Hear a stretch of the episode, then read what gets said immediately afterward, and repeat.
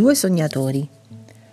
C'era una volta un uomo che faceva bellissimi sogni tutte le notti. Poi si alzava e... Ma facciamo un esempio. Una mattina il signor Proietti si svegliò e chiamò la moglie. Presto, vestiti, andiamo in campagna. E dove? Per Bacco, ma sul lago Maggiore, nel nostro villino nuovo. Villino?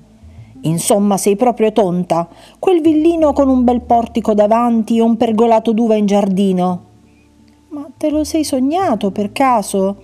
Appunto, me lo sono sognato e ora voglio andarci a passare una quindicina di giorni. La signora Proietti ebbe un bel protestare. Dovette rassegnarsi a fare le valigie per andare in campagna.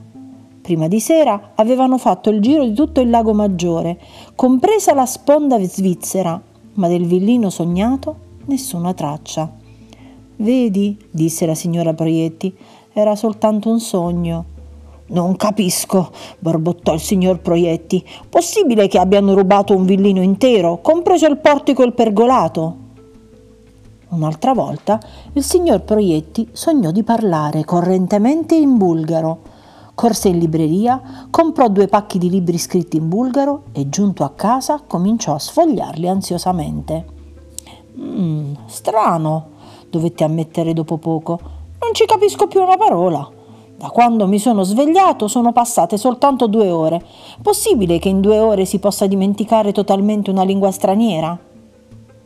Il signor Proietti continuò così per anni a scambiare i suoi sogni con la realtà, finché una mattina Dopo aver sognato di volare con l'ombrello, si gettò dalla finestra del primo piano, appeso al parapoggio di sua moglie, e si ruppe una gamba. Guarì in poche settimane, guarì dalla frattura della gamba e dalla sua fede nei sogni contemporaneamente.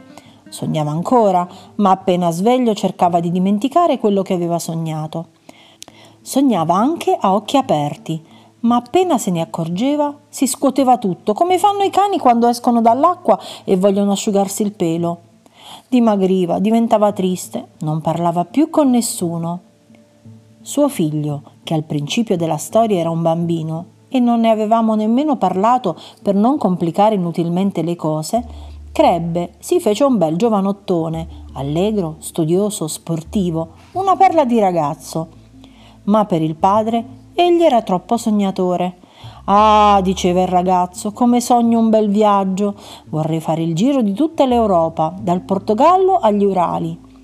Svegliati, lo ammoniva il padre, non fare come me.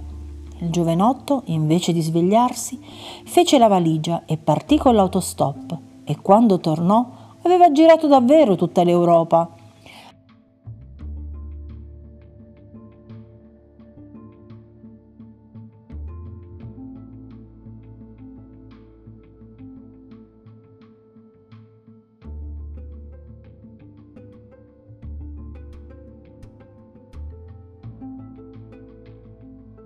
Ah, diceva poi, come sogno di andare nella luna. Svegliati, gli diceva il padre, non confondere i tuoi sogni con la realtà. Certe confusioni sono pericolose. Il giovanotto, invece di svegliarsi, continuò a fare confusioni e ne fece tante che alla fine diventò astronauta. Andò sulla luna e anche più lontano.